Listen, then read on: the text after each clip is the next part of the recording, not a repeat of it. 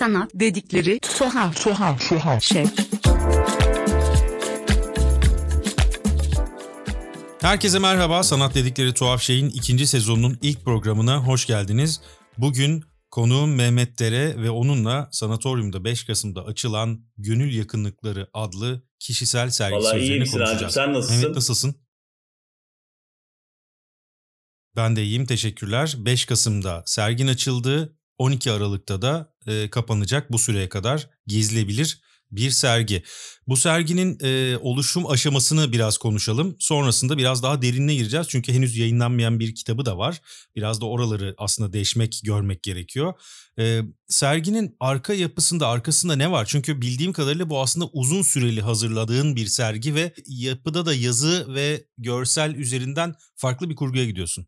Evet, evet. Yani çok katmanlı bir sergi esasında. Bu benim akademiyle bir anlamda barışma serüvenim gibi algılanabilir.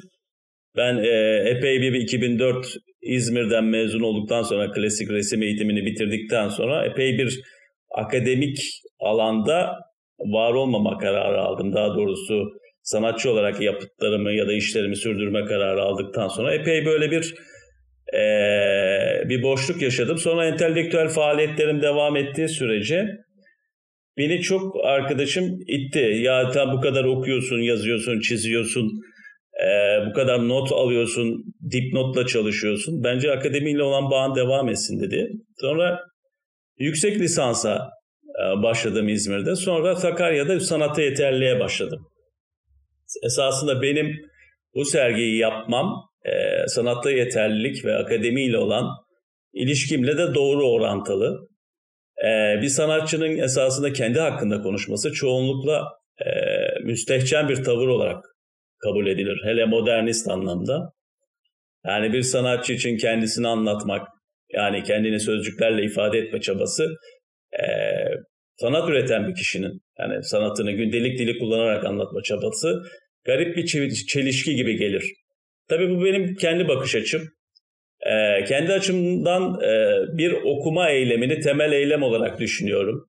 Ee, tabii eğer yorumlama bir değerlendirmenin önünü açmıyorsa, e, eleştiriyi salt kendini üzerinden üzerine kapanan bir eylem olarak düşünebiliriz ya da geliyor bu gibi e, daha doğrusu bu e, üzerine kapanan bir eylem olarak geliyor bana.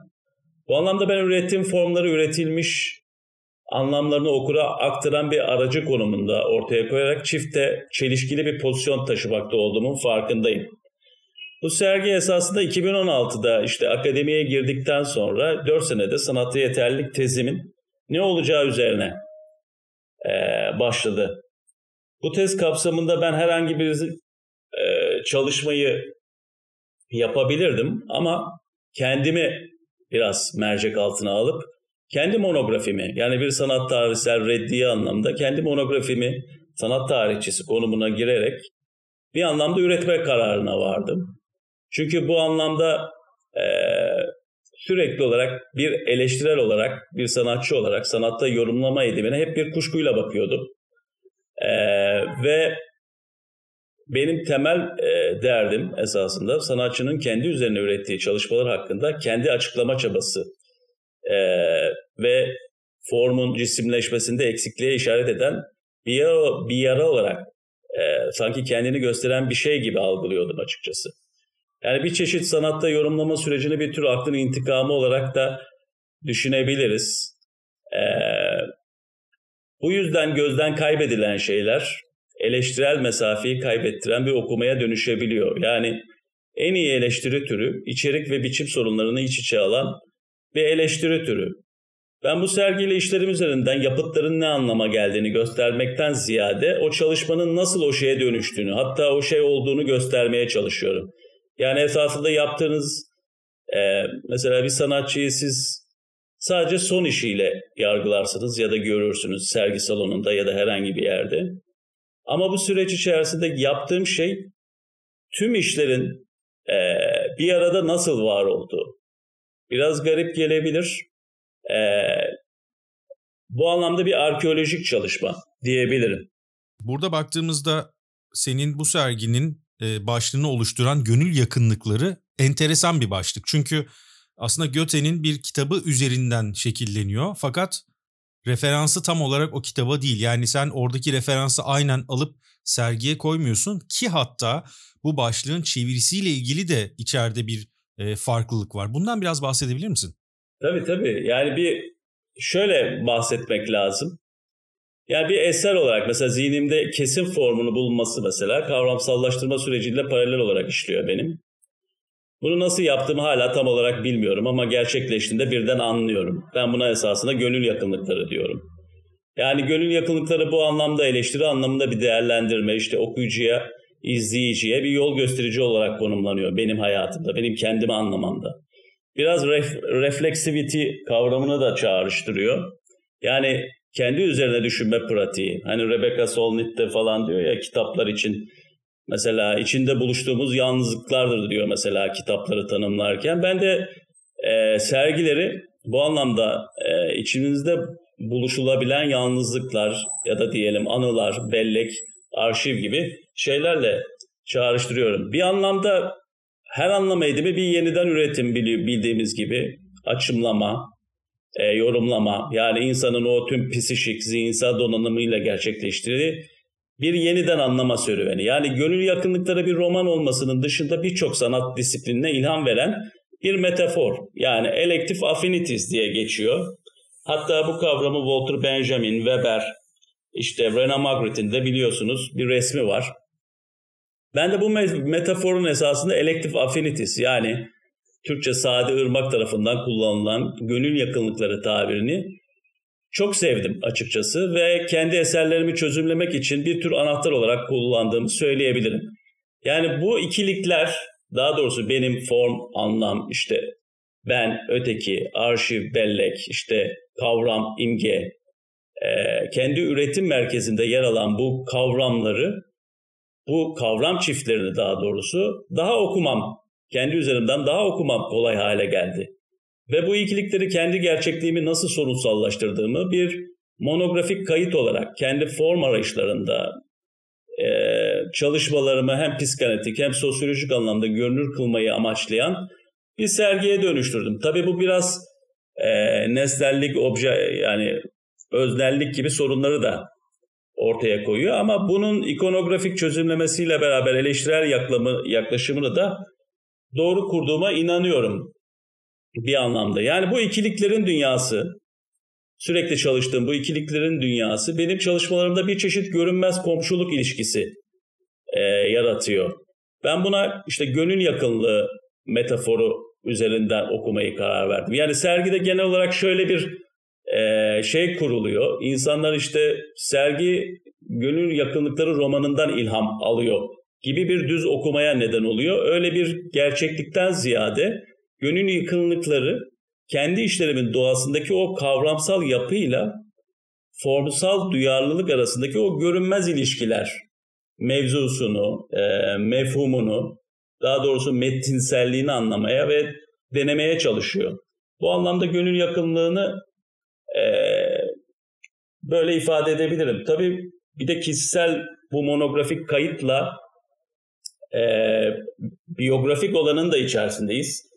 Benim kişisel olarak anılarımla, işte dedemle kurduğum ilişki, babaannemle kurduğum ilişki, kültürel kodlarla kurduğum ilişki, aynı zamanda e, sanatsal bütün e, monografik kaydımın e, içeriği. Yani tamamen kişisel olan içerisindeyiz bu anlamda.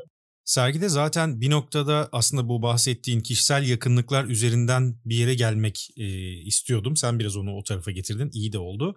Sergide sana ait olmayan ama bu sergide artık sana ait de olmaya başlayan bir obje de var e, işlerin dışında. Bu da dedenin kullandığı murç.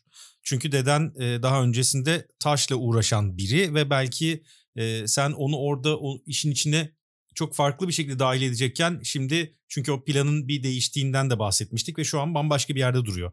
Bu, bu süreç nasıl oldu? Çünkü kitapta da sen aslında kitabı da e, bu henüz çıkmamış ama çıkacak olan kitabı da kitabı da dedene atfediyorsun. Evet, evet. İşte biraz gönül, gönül yakınlıkları biraz işte babaannemin seccadeleri, e, dedemin murcu gibi nesnelerle mesela benim kişisel çocukluk hikayeme gönderme yapıyor. E, dedem biraz da benim alter egom gibi birisi. Yani müthiş bir adam. E, bir taşçı yani esasında e, nasıl diyeyim bir alter ego olarak belki değerlendirilebilir. Yani çözümleyebilirim. E, e, biraz yıkma, yakma, antagonizma, işte sert bir kişilik, e, kesin sınırları olan bir adam. Ben hani hayatta birçok şeyi ondan öğrendim. Bir de beni çok o, okumama sebep olan, bu anlamda bütün üretimlerimi destekleyen ve işte sanatsal anlamda öngörüsü olan müthiş bir insandı. Bilgiye çok değer verirdi. Bu anlamda monografik olarak e, benim hayatımda çok önemli bir yeri var. Mesela dedemin e, taşçı olması, babaannemin isminin Hacer olması hep bana poetik bir, bir bağlantı gibi gelir. Çok böyle ilginçtir yani bir anlamda. Ben bu monografik çalışmasında altını çizmeyi arzuladığım birincil özellik sanatçının yaşamı e, ve buna bağlı eserleri hakkında tam bir bilgi sahibi olmadan e, sanatçının üretimde tutku ve gerçekliği iyi bir şekilde anlayabil, anlayamayabileceğimiz e, gerçeğine odaklanması. Yani sanatçı monografileri bir anlamda sanatçıların üretim pratikleri, yaşamları arasındaki ilişki üzerine retorik geliştiren işte sanat tarihçilerinin ve eleştirmenlerinin çalışmalarına dayanıyor. Buradaki çelişki bunun bir sanatçı tarafından yazılması. Yani biliyorsunuz sanatçının konuşu, konuşması, kendi hakkına konuşması çok iyi karşılanmaz. Çünkü sanatçı kendi hakkında konuşmaz. E, sanatıyla konuşur. Temel bir eksikliği ifade eder mesela. Çok metinselliğe boğmak, işleri e, kavramsal olarak yormak açıkçası sanatçının işi değildir. Bu sanat eleştirmenliğin ya da diyelim sanat eleştirisi anlamında besleyici olan entelektüel faaliyetin alanıdır. Ben bu anlamda sanat tarihçisi olarak e, konumlanmam esasında hem ironik hem de trajikomik bir duruma gönderme yapıyor. Çünkü e, bir düşünme olarak e, bu monografik ona, okumada sanatçı olarak Mehmet Dere ne yapmıştır, ne yapmaktadır e, gibi sorularla ilgileniyorum. İkonografik, ikonolojik çözümlerde buluyorum e, psikanalitik okumalar var. Bu anlamda benim üretimlerim ve eserin o değerli yakınlığını, gizli komşuluklarını, işte söylenemeyenleri ortaya koymaya çalışıyorum. Mesela Noel Carroll e, sanat eleştirisinde, sanat değerlendirmesinde e, iki ayrımdan bahseder.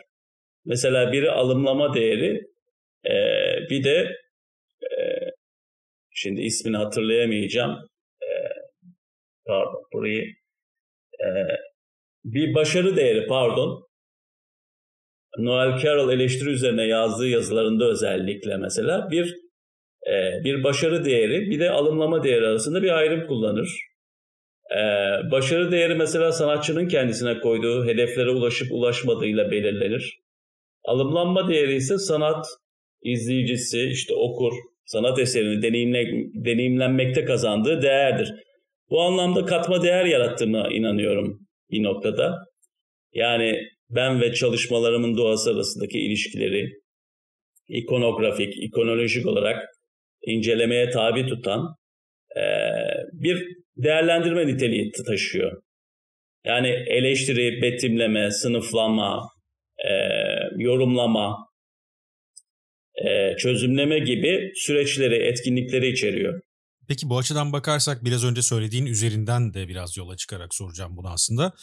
Yani ikonografiden bahsettiğini de e, göz önünde bulundurarak burada bir ikonofil ya da ikonoklast olman gerekiyor mu? Ya da bunların bir tanesini yani yapıcı mısın, yıkıcı mısın ya da bu yıkıcı bir yapıcılık mı? Kendini o tarafta ifade ettiğin zaman ki o murç e, çok aslında e, ağır bir sembol, çok dolu bir sembol, yoğun bir sembol sen onu bir şeyi kırmak, dökmek hatta kendini de yıkmak için mi kullanıyorsun? Yoksa bunun arkasında başka bir şey mi var? E, sonrasında çünkü kitapla ilgili de konuştuğumuz bölümde buna bir ek yapacağım. E, tabii şimdi benim kafamdaki gerçeklikle e, bulunduğumuz şimdi arasında büyük bir gerilim var. Yani biliyorsun e, insanın tüm fiziki ve psikolojik zevklerinin kaynağı sürtünmedir. Yani sürtünme olmadan bir antagonizma ya da diyelim bir yer çekiminden var, var olamayız ya da bahsedemeyiz açıkçası. Bir yandan kendi anlamını olumsuzladı, olumsuzluyorsun bu gerçekliğin içerisinde ve bu gerçekliğin bir parçası haline getiriyorsun. Bu anlamda gönül yakınlıkları kendi üzerime düşünme pratiğim esasında. Sürekli daha derine kazma. Aynı dedemin yaptığı gibi. Dedem mesela bir inşaat ustasıydı, taş ustasıydı, kuyu çıkartırdı. Kaç metreden su çıkacağını bilirdi. Bununla ilgili toprağın, zeminin kontrolünü yapardı falan filan. Yani bir anlamda zemin etüdünü ya da diyelim bulunduğu konumu sorgulayıp malzemeyi tanıyıp sürekli olabilirlikleri, olasılıkları zorlayan bir kişiliğim var açıkçası yaptığım işlerde. E, yıkarak yapmak doğru. İkonoklast olarak çünkü bundan sonrasını ne yapacağımı da bilmiyorum. Yani belki merdivenleri yakmış olabilirim. Yani yani ne olacağını bilmiyorum ama e, bir anlamda e, bunun çok büyük bir eksiklik olarak gördüm. Çünkü e, 2016'da yapılan bir tane Floransa Medisi'de çok önemli bir monografik e, tarihte, sanat tarihinde monografik e, sergilerle ilgili çok güzel bir sempozyum var. E, Herat Gahtan ve Pegazo'ydu galiba. Müthiş bir kitap. Routledge'den çıkma. Ben onu mesela bu test kapsamında çok inceledim. Oradaki monografik kayıtlarda, tarihte mesela monografik sergilerin önemiyle ya da monografik kayda dönüşen sergilerle ilgili. Bu da mesela çok önemli diyebilirim. Peki serginin biraz plastiğinden konuşacak olursak bizim gördüğümüz ve zaten e, serginin e, afişinde de belli olan bir ton var. Bu tonu nasıl yakaladın? Neden bu ton üzerinden gitmeyi düşündün ve bütün üretimini en azından bu sergi kapsamında nasıl etkiledi bu? Eserlerimde özellikle bağlantısı olarak e, üretilen işlerimin politik yapısıyla işte formun poetikası arasında derin e, ve görünmez bir bağ kurmaya özen gösterin. Bunu nasıl yaptığımı açıkçası bilemem. Know-how'ını da yani açıkçası e, bilmiyorum. E, ama politik bir tavır olarak şiirsel teması önemsiyorum. Yani eserlerinde birçok şeyi söylemeye çalışan bir dilden ziyade işaret eden bir dil. Yani erotik bir bağ kurmaya önem veriyorum mesela. Son dönem işlerinde daha belirgin hale geliyor. E, genellikle çok parçalı işler üretiyordum. Yani parçadan bütüne gittiğiniz anlatılar, hikaye e, anlatıcısı olarak diyebilirim kendime. Ama son dönem işlerinde daha belirgin, daha soyut, daha lirik bir döneme girdiğimi söyleyebilirim. Daha çok e, hani kimlik politikalarından kendiliğe doğru evrilen bir süreç var. E, tabii eski e, dönem dönem çalıştığım şeyler, nesneler, işte çalıştığım medyumlar değişiyor. Çalış mesela 2012-2013 dönemlerinde mesela daha siyah beyaz, varlık yokluk arasında daha şiirsel bir dokunuş olarak konumlandığı işler vardı. Hatta buna ready-made olarak bazı objeler ekleniyor ya da diyelim bazı kolajlar eklenebiliyordu. Bu yaşadığım dönem coğrafya, işte hissiyat, e, duygusal tanıklıklar belki. E, bu tanıklıkların çoklu metin üreten bir yapısı var. Bunlarla besliyorum açıkçası.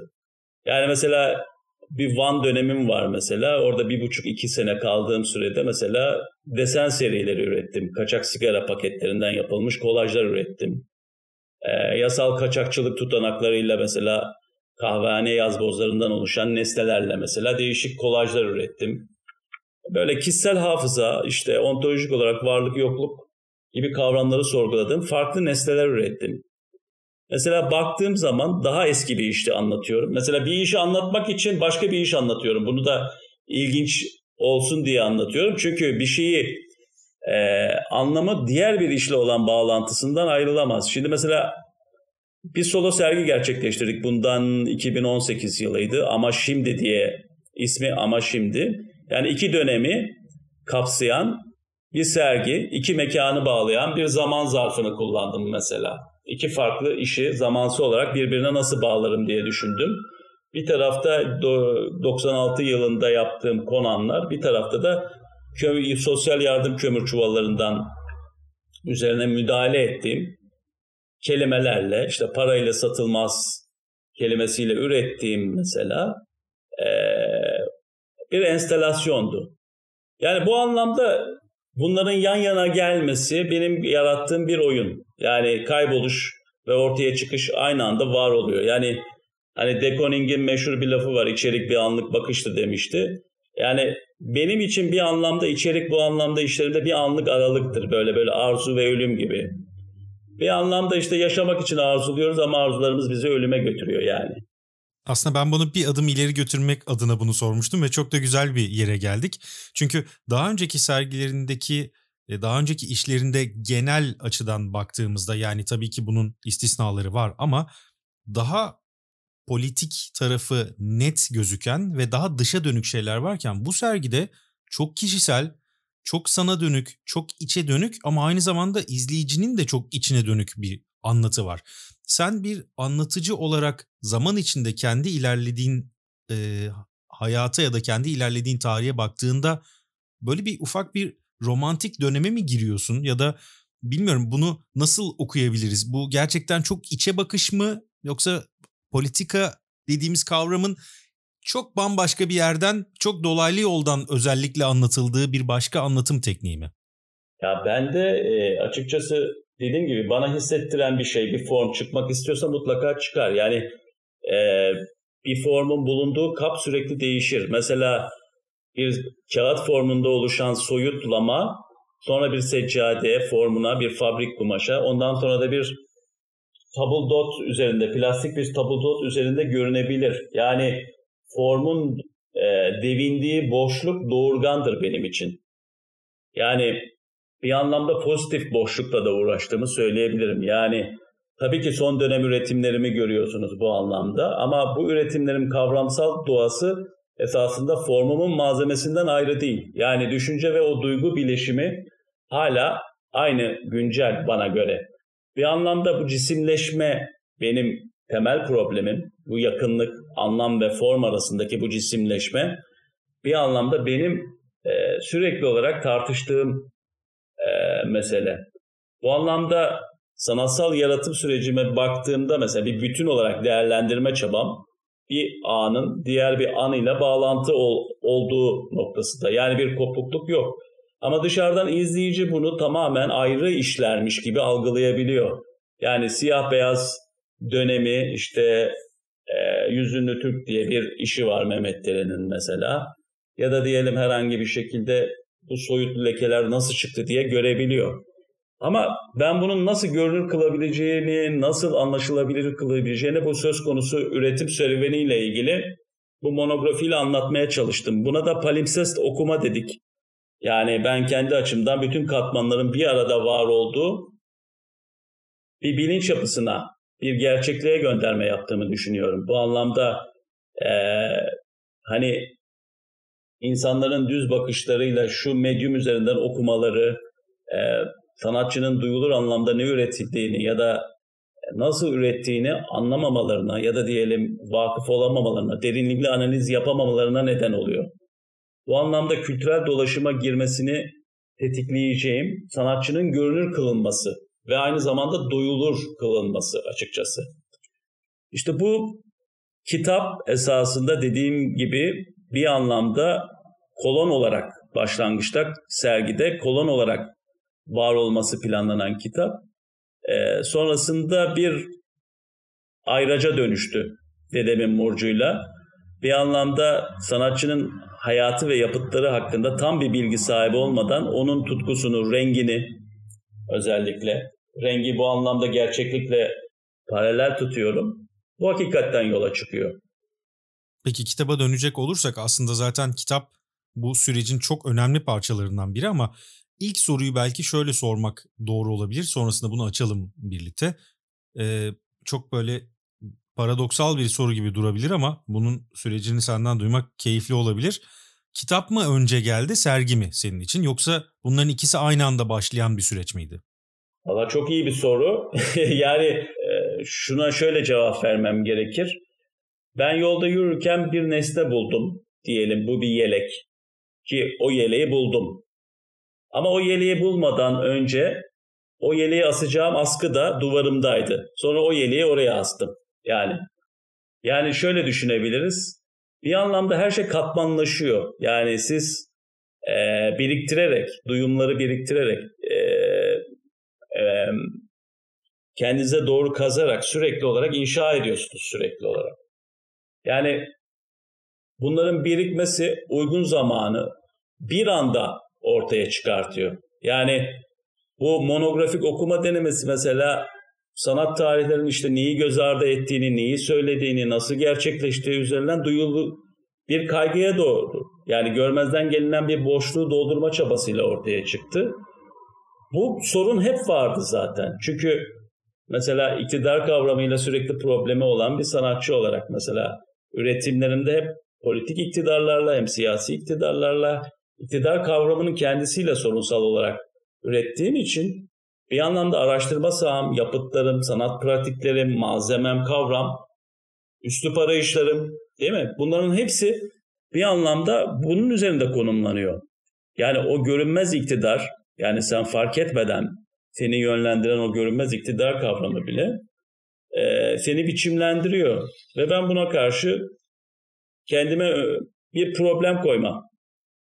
Bir anlamda sanatçının kültürel sermaye olarak üretimini bir değer olarak ortaya koymaya çalışan hem akademik hem de sanatsal anlamda bir monografik e, dönem kaydı tuttuğumu düşünüyorum. Bu anlamda Türkiye'deki sanat tarihi yazımı alanında sanatçının sanat tarihçisi kimliğiyle kendini ortaya koyması, e, kendini bir metin olarak konumlandırılması biraz ironi barındırsa da e, çok ciddi bir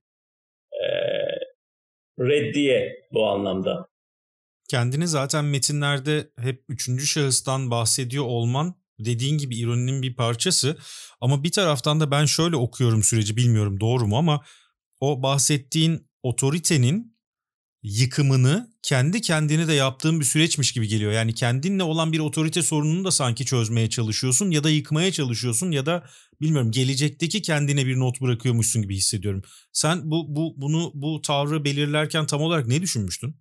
Ben açıkçası e, yani burada sorun e, kendisini dayatan bir nesnellik mi? Yani sanatçı kendi üretimlerinden ziyade hani nesnelliğini nasıl koruyacak falan gibi mi? Tam olarak algılayamadım da e, bir anlamda yani kendi eserlerine ve sanatsal gelişimine e, açık ve dışarıdan e, bir gözle bakması ne derece mümkün gibi bir soru var. Çok doğru. Ama işte ben bunun tamamen bu kendime tuttuğum aynanın tam bir fotoğraf netliğinde olduğumu e, söyleyemem. Ama ben bu işe giriştiğimi söyleyebilirim.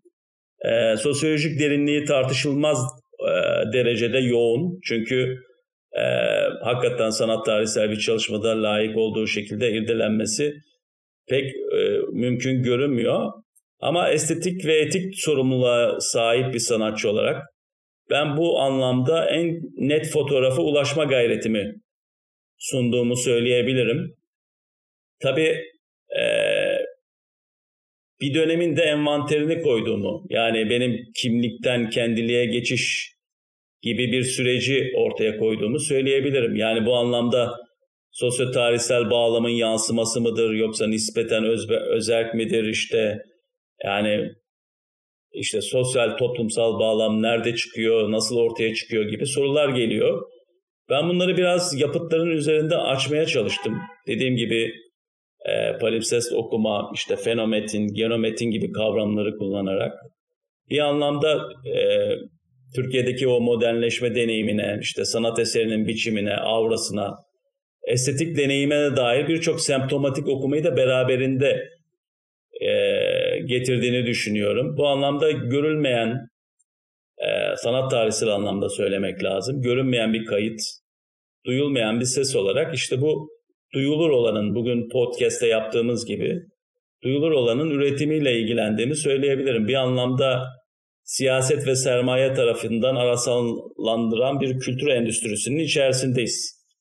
Bir e, bu tüketici tavrına karşı da bir tepki olarak da okumak mümkün hale geliyor benim yaptığım e, tavrı diye düşünüyorum. Burada o zaman e, şimdi kitabın adı da gönül yakınlıkları olarak e, senin tarafından belirlendiği için enteresan bir yere çıkmışız gibi hissediyorum. Çünkü kitabın zaten içinde de senin gönül yakınlıklarına atfettiğin bir bölüm de var. Ve e, bana benimle paylaştığın, bana yolladığın kopyada e, aşağı yukarı 350 sayfaya yakın bir kitaptan bahsediyoruz. Ve bu kitabın içindeki içeriğin de ne kadar yoğun olduğunu zaten sadece sayfa sayısından da tahmin etmek bu anlamda mümkün. Standart bir monografik yaklaşımın dışına çıktığını burada söylemek de mümkün. Ve sen gönül yakınlıklarını bunu atfettiğin bir bölüm var. Kitabın adı da gönül yakınlıkları ve e, aklımda şöyle bir görüntü oluyor benim daha çok işte Göte'nin gönül yakınlıklarıyla senin gönül yakınlıkları kitabını yan yana koyduğumuz zaman nasıl bir çapraz okuma yapabiliriz gibi. Bunu hayal etmiş miydin daha öncesinde yoksa bu bir de böyle bir versiyon olsun diye mi çıkan bir şeydi? Yani içeriği ve kitabın adını da özellikle böyle belirlediğin şey neydi yani? Sinan şöyle oldu. O daha doğrusu izleyiciye şimdi ben sanatçıların e, daha çok daha doğrusu kendi işlerimin doğasıyla bahsederken kavramın doğasını e, arkeolojisini vermek gerektiğini düşündüm. Onun için üçüncü bölüm ya da en son bölüme daha doğrusu bu gönül yakınlıkları kavramının e, kavramsal etimolojisiyle beraber e, felsefede e, ve sanat tarihinde kullanıldığı, geçildiği bazı noktalarla ibari tarihsel notlar düştük. Biliyorsun işte Walter Benjamin'de hatta Ünsal Oskay'ın çevresinde var. Çok özel bir okumayla, çok güzel bir okumayla. Ondan sonra Weber'in kendi mesela işte protestan ahlakını tariflerken kullanıyor.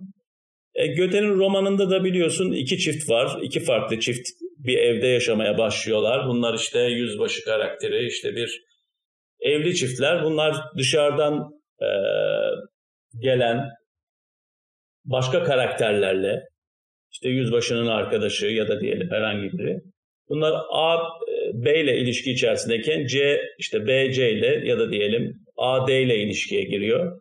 Yani kimyasal bir yakınlık ortaya çıkıyor ve bu yakınlık ilişkisi kimyasal bir terim olarak ilk defa mesela Göte'nin romanında kullanılıyor.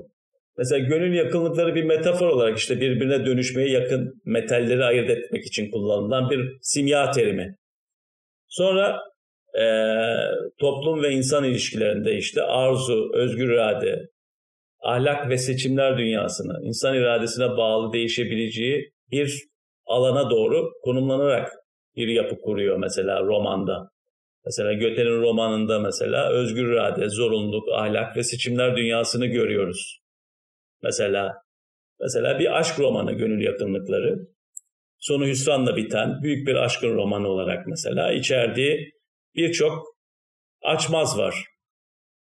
Ee, bir anlamda içerdiği açmazlarla büyük bir denklem kuruyor. İşte mutluluk, erdem, gelenek, değil mi? Kimya, simya, işte bağımlılık, bağlılık, işte sorumluluk, görev ahlakı gibi yani. Yani birçok kavramın yine kavram ikiliklerinden bahsediyoruz bu arada. Bunlara göz kırpıyor açıkçası. Yani seçmeli afinitif yani elektif affinitis sonra Max Weber tarafından işte protestanlık ve kapitalizm arasındaki ilişkiyi tanımlamak için kullanılıyor sonra. Ee, Benjamin'in gönül yakınlıkları metaforunu kullanması biraz sanatsal metodoloji ya da sanat eleştiri kuramına benzer olarak e, bir anlam barındırıyor. Beni de çeken daha çok sergiyi ve işlerimi de bu minvalde değerlendirmeme iten, iten şey de biraz Benjamin'in yani Walter Benjamin'in yorumu. Bunlardan ilki mesela hakikat yani truth context yani ikincisi işlediği konu yani subject matter diyor. Yani sanat sanat yapıtının peşinde olduğu hakikat işlediği konu ile nedenli incelikle bağlanabilirse yapıt o ölçüde kalıcılık kazanmaktadır diyor. Bu bana çok şiirsel geldi. Ve hatta bu Danton'un işte sanat nedirinde tartıştığı o cisimleşme kavramıyla paralel olarak e, okudum. Yani bir anlamda eleştirmenlik ve simyacılık arasındaki ilişkiye referans etti. Yani kimyacı bu kutsal ateşten yanmış odun parçacıklarıyla küller kalacaktır diyor kimyacıya. Yani diyor ki metinde kutsal ateşten yanmış odun parçalarıyla küller kalacaktır. Simyacı ise bunların peşinde değil, o yanmış ve hala yandığını gördüğü alevin peşindedir diyor. Yani alev yorumlayabilmenin tutku metaforu olarak işliyor. Yani simyacı eleştirmen için. Bir anlamda e, Benjamin'in yani kendi eleştirisiyle ortaya çıkan, kendini var eden bir form olarak yeniden üretmesi bana işte bu gönül yakınlıkları kavramını ya da formunu e, bir anlamda sanat yapıtının değerini, eleştirinin gücünü, öneminin ne kadar hayati olduğunu ortaya koydu. Yani yapıtın yorumu ile eleştirisini birbirinden ayırmak için kimyacı ve simyacı metaforlarını kullanması, işte sanat yapıtları için işte ölülerin yakıldığı odun ateşi benzetmesi yapması, yani yapıtın yorumunu yapan kişiye e, büyük bir ayrıcalıklı alan e, sunması, bir anlamda simya anlamında eleştiri yapan simyacıya benzetmesi bana yani müthiş bir kapı açtı diyebilirim. Bu anlamda e, sanırım yeterli olacaktır. Peki sen kendini bu noktada kimyacı ya da simyacı bu ikilemde bir yere koyabiliyor musun? Bu şey gibi yani yani tavuk mu yumurtadan yumurta mı tavuktan bir şey ürettiğime inanıyorum bu anlamda. Simyacı mı kimyacı mı? Yani bir tarafta fiziksel yapısıyla uğraşmıyorsun. Yani ona ruh vermekle, onun canlı olmasıyla uğraşıyorsun. Bunu zaman belirleyecek. Yani bir formu üflemek ya da onun doğumunu gerçekleştirmek senin elinde olan bir şey değil. Yani onun yankısı yani biliyorsun modern sanatta ya da çağdaş sanatta öncelikle e, forma anlam veren e, bir anlamda bakıştır, e, niyetselliktir. Tabii ki anlam tekeli sanatçıda değildir artık. Yani biz yapıyoruz, üflüyoruz, at veriyoruz, ortaya koyuyoruz ama bir anlamda tarihsel, toplumsal bağlamda onun nasıl konumlandığı biliyorsunuz gecikmelerle, okumalarla e, mümkün oluyor. E, biliyorsun işte sanatçı monografilerine baktığımızda işte İsmail Saray'ın e, monografileri, Cengiz Çekil Okulu oldu en son. Bu gibi monografiler çok kıymetli ama geç ulaşıyor. Yani bir anlamda e, sanatçıyı anlamak, anlamlandırmak ve neyle e, karşı karşıya kaldığını anlamak için çok zor.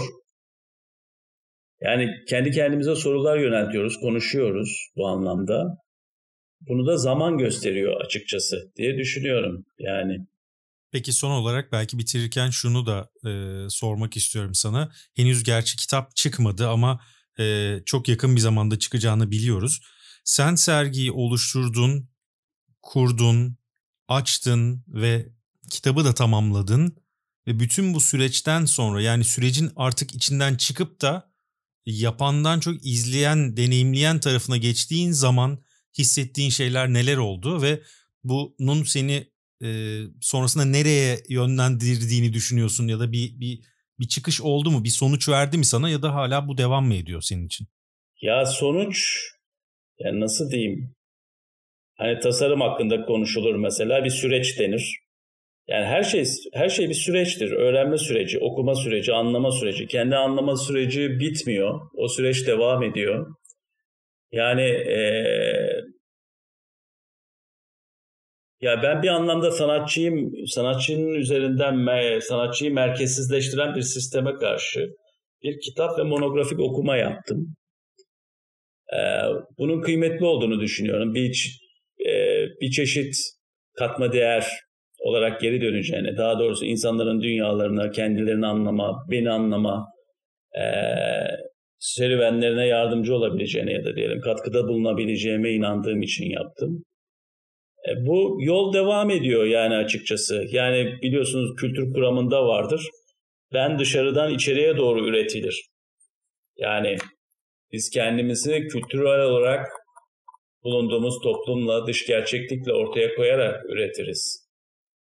Bir anlamda ee, dediğim gibi ben bir dönemin kaydını düştüğümü düşünüyorum.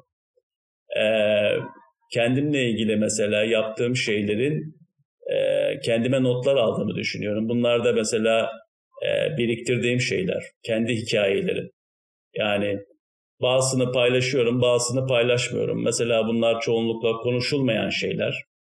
Ve çoğu çoğu benim tarafımdan unutuluyor. Mesela göstermediğim birçok şey var. Zaten tüm toplama edimi bu anlamda romantik bir şeydir. Bir çeşit kaçma olarak düşünebiliriz bunu. Nereden? Dışarıdan tabii. Nereye? İçeriye. Bir anlamda ben dışarıdan içeriye doğru üretiyorum kendimi her sergide. Yani biz dışarıdan yani dış gerçeklikten besleniyoruz. Bir anlamda üretirken kendimi de üretiyorum. Özellikle metin olarak yapıyorum bunu. İşte işlerimin beni doğuran yönü de bu topladığım hikayeler bir anlamda. Zaten kitapta uzun uzun bunların e, envanteriyle, e, okumalarıyla karşılayacak, karşılaşacaksınız bu anlamda. Dediğim gibi onun için fazla sıkmamak adına yani çok fazla da spoiler vermek istemiyorum. Yani e, bunların hepsi esasında benden ona geçiş. Yani o dili dediğin gibi senin de e, konuşmada e, biraz Kafka'nın Kafka'nın demesiyle hani benden oya geçebildiğim için yazabiliyorum diyor ya Kafka'da. Gerçekten bu çok önemli. Yani yabancı seni kendine yabancılaştırarak olduğun kişi olmanı sağlar bir anlamda. O anlamda e, herhangi bir verili formüle bir dayalı üretim modelim olmadığı için e, hatta dışarıdan bakan biri açısından tanımsız kalmaya gayret ettiğim bile söylenebilir. E, açıkçası ben bu erotik durumu özellikle devam ettireceğimi düşünüyorum. Çünkü sürekli olarak arzumla arama mesafe koyma çabası ve erteleme benim için mesela önemli. Yani arzuya sahip olmakla ilgilenmiyorum. Yani arzunun kendisini korumaya çalışıyorum. Yani benim için bir sonuç var mı bilemem. Yani bunu yapma nedenim birden oluşuyor dediğim gibi. Yani dediğim gibi hem toplumsal hafızaya hem bireysel çelişkilere yine bir ikilik çıktı mesela burada da.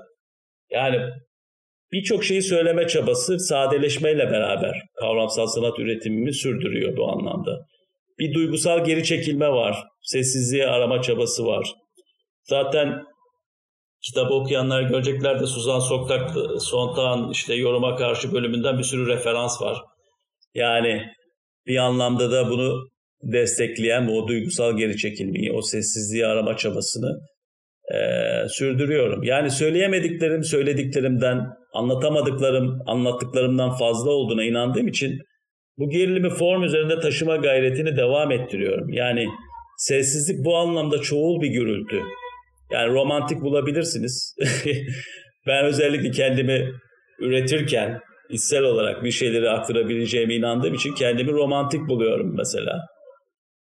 Yani baktığımda üretimlerime genel olarak enstelasyon formunda mekanla, çevreye ilişkiye giren işlerden oluşuyor. Yani bir durum ve ilişki biçimi olarak formun cisimleşmesine önem gösteriyorum. Ee, dışarıdan bir gözle bakarsak yani küçük parçalardan sürekli bir bütüne ulaşmaya çalışan çok parçalı enstalasyonlar var. Bunlar desen, obje, fotoğraf, metin fark etmiyor yani. Bir anlamda toplama. Yani bir bir, bir tür e, minyatürleştirme ve biriktirme işlemi. Yani dünyayı minyatürleştirerek e, yanınızda taşıyabilirsiniz bir anlamda. Mehmet çok teşekkürler. Bugün oldukça yoğun bir konuşma yaptık yine ve e, Sanat Dedikleri Tuhaf Şey'in de ikinci sezonun birinci bölümünü bu şekilde tamamlamış olduk. Aslında bu merkezsizleşme ya da merkez kaymaları üzerine de anladığım kadarıyla seninle e, ayrıca bir konuşma da belki yapalım e, ileride. Bunu da apayrı bir topik olarak yine bir podcast üzerinden izleyicilere, dinleyicilere ulaştırmak isterim kendi adıma. Ve bütün bu konuşma için sana yeniden teşekkür ediyorum. Ben çok teşekkür ederim. Çok keyifliydi. Seninle konuşmak her zaman çok keyifli Sinan. Böylece aklımızda kalanların ikinci sezonunun ilk bölümünün sonuna gelmiş olduk. Gelecek hafta yeni bir konukla, yeni bir konuyla yeniden buluşmak üzere. Herkese hoşçakalın.